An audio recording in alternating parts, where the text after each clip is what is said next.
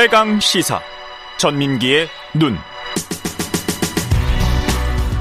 네, 윤석열 정부 한 달 빅데이터로 한번 분석해 보겠습니다. 전민기의 눈. 예. 어떤 연관어들이 가장 많이 언급됐습니까? 네, 일단 한 달 언급량이 81만 건 정도 되고요. 연관어를 음. 쭉 보면은 어, 윤석열 대통령이 네. 중심에 있고요. 그 주변 단어들 보면은 한동훈 법무부 장관, 네. 검찰 이렇게 좀 유기적으로 얽혀 있고요. 네. 그다음에 이제 청와대 이전 관련한 이야기들. 음. 그다음에 경제가 또 바로 옆에 붙어 있습니다. 예. 그리고 이제 김건희 여사 소식이라든지 미사일 미사일 있고요. 예. 예. 그래서 이제 북한의 미사일 발사에 대한 어떤 대응 같은 것들. 그래서 음. 한네 가지 정도로 정리가 되네요. 검찰, 경제, 미사일, 김건희 여사. 아. 예. 그래서 한 달 동안 요런 것과 청와대 이전까지 이제 얽혀 있고요. 예. 감성어가 중요한데 35.8대 61.8입니다. 그래서 뭐 감성어. 뭐, 네. 그러니까 윤석열 대통령 긍정 감성어, 부정 감성어. 그렇습니다. 예. 그래서 어 최근에 사실은 70 퍼센트 이상의 부정까지 올라왔다가 음. 그래도 긍정 감성을 끌, 끌어올린 게 이제 보상이거든요. 이제 지원금 음. 같은 것들은 소상공인들 아, 그 시점 되면은 긍정 감성어가 이렇게 쭉 올라갔어요. 예, 많이 올라왔어요. 아. 근데 이제 부정을 또 높게 만드는 것들에 뭐 여러 가지 논란들이 있고요. 예. 거기에 이제 뭐 내로남불이라고 해서 가장 최근에는 그, 어, 검찰 출신 인사, 인선? 인선이 너무 많았는데 여기에 음. 대해서 이제 어, 음, 민변 출신도 많았다. 이런 음. 발언들이 사실은 또 내로남불로 국민들이 많이 인식을 하고 있는 것 같습니다. 음. 어, 그리고 적극적이라는 단어도 있어요. 그러니까 뭔가 사안에 대해서 그래도 뭔가 좀 명쾌하고 적극적으로 메시지를 내는 부분에 대해서도 또 좀 긍정적으로 보는 부분도 있는 것 같고요.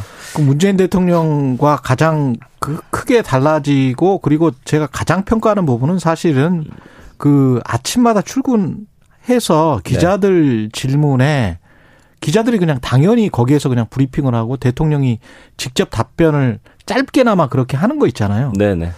그거는 굉장히 좋은 것 같아요. 음. 그거는 다른 대통령들이 한 번도 시도를 해보지 않았던 것이고 거기에서 네. 이제 그걸 긍정적으로 평가하든 뭐 부정적으로 평가하든 그것은 언론의 몫인데 네. 그럼에도 불구하고 그걸 자꾸 한다. 음. 이거는 이거는 일단 소통을 하려고 하는 거잖아요. 네. 굉장히 좋게 보입니다. 그런 것들은. 그래서 예. 이제 부정적인 건 좀 인선 쪽이 가장 높게 이제 이렇게 나타나고 있고요. 음. 말씀해 주신 대로 소통이라든지 좀 뭔가 적극적으로 좀 임하는 듯한 것들은 좀 긍정적으로 평가되고 있는 그런 그렇죠. 상황입니다. 예. 그런 적극성은 아주 좋아 보이고 경제 관련 키워드는 어떤 단어들이 보입니까? 네, 윤석열 대통령과 경제를 이제 함께 언급한 문장들을 분석을 했는데요. 음. 어, 쭉 봤을 때 이제 부동산이라는 단어가 역시나 보이고요. 예. 이제 금리 인상이나 인플레이션 우려. 지금 사실은 음, 물가가 가장 큰 관심인 것 같습니다. 그래서 음. 이 물가 관련해서도 원래는 이제 기름값이라는 키워드가 가장 중심에 있었는데 최근에는 이제 뭐 밥상 물가 고기라든지 아니면 뭐 어, 이런, 우리가 먹는 것들에 대한 키워드가 좀 많이 나타나고 있어서. 예. 사실은 가장 시급한 거는 물가 안정과 경제를 좀 안정시키는 게 지금 가장 큰 과제가 아닌가. 그러네요. 아까 예. 감성어 부성, 부, 뭐, 부정어 이야기할 때도 보상금이 나오면서 어떤 패턴이 바뀌었다. 네. 그러나 방향이 뭐 긍정 적이 많이 올라갔다 뭐 이런 것들을 네. 보면 사람들은 결국은 민생, 자신의 어떤 이익 뭐 이런 음. 것들을 많이 생각을 그래서 이제 감성어가 중요한데요. 음. 물가 상승이 가장 크게 나타나요. 여기에 예. 대한 우려나 걱정들 많이 하고 계시고요. 인플레이션, 뭐 경, 예, 경제 위기나 압력, 경기 침체, 불안하다. 어, 걱정된다, 최악이다, 절망적이다라는 키워드까지 보여지거든요. 예.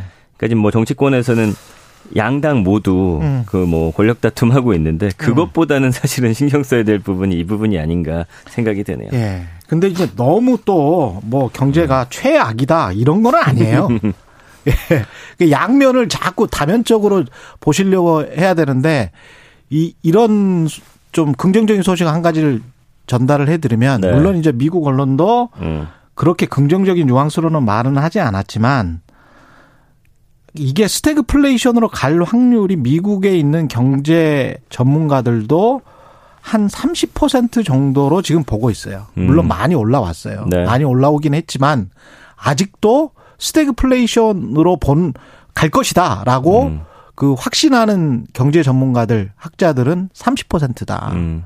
그 정도까지는 안 갈 것이다. 그래도 음. 성장을 하면서 그러면서 물가가 꽤 고물가가 되겠지만 그래도 어느 정도 버틸 수는 있을 것이다. 그런 게 음. 아직은 다수예요. 네. 그러니까 이제 이걸 너무 부정적으로 가버리면 음. 그 심리 자체가 또 경제를 경제에 악영향을 미치기 때문에 굳이 그렇게 생각을 할 필요는 없습니다. 그래서 흥미로운 예. 건 어, 최근 2주 동안 급상승한 키워드 중에 물가 상승도 있지만 예. 해외 여행도 같이 있다는 거예요. 그렇지. 예. 근데 해외 여행 가려고 그러면 이제 환율 때문에 어 이거 너무 비싸네. 그리고 항공료도 올라가지고 그런 맞아요. 그런 또 예. 근데 이제 또 엔화는 또 떨어지니까 예. 아직 자유여행은 안 되지만 미리 환전하시는 분들도 많으시더라고요. 그래서 예.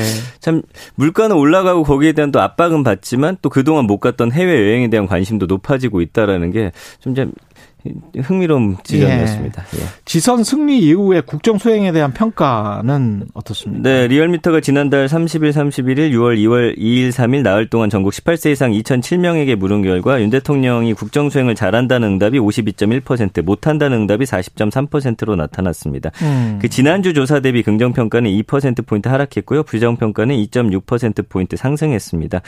어, 긍정평가는 대구, 경북, 부산, 울산, 경남, 강원, 대전, 세종, 충청, 남이었고요. 남성 음. 70대 이상 60대에서 높았고요. 부정은 호남, 인천, 경기, 뭐 여성, 2030층 중심으로 있습니다. 이번 조사 오차 범위는 95% 신뢰 수준의 플러스 마이너스 2.2%포인트고요. 음. 응답률 4.4%. 자세한 내용은 중앙선거 여론조사 심의위원회 홈페이지 참조하시면 됩니다. 예. 잘한다, 못한다가 신뢰 수준 플러스 마이너스 2.2%포인트 안에서 지금 하락하거나 뭐 상승하거나 맞아요. 뭐 이렇기 예. 때문에 이걸 뭐 확정적인 숫자로 해석할 필요는 없고요. 네. 예. 추이는 그렇다. 근데 좀 더 지켜봐야 될 것 같습니다. 네. 예. 그 또 다른 관심사 아까 잠깐 이야기했지만 내각 인선인데 음.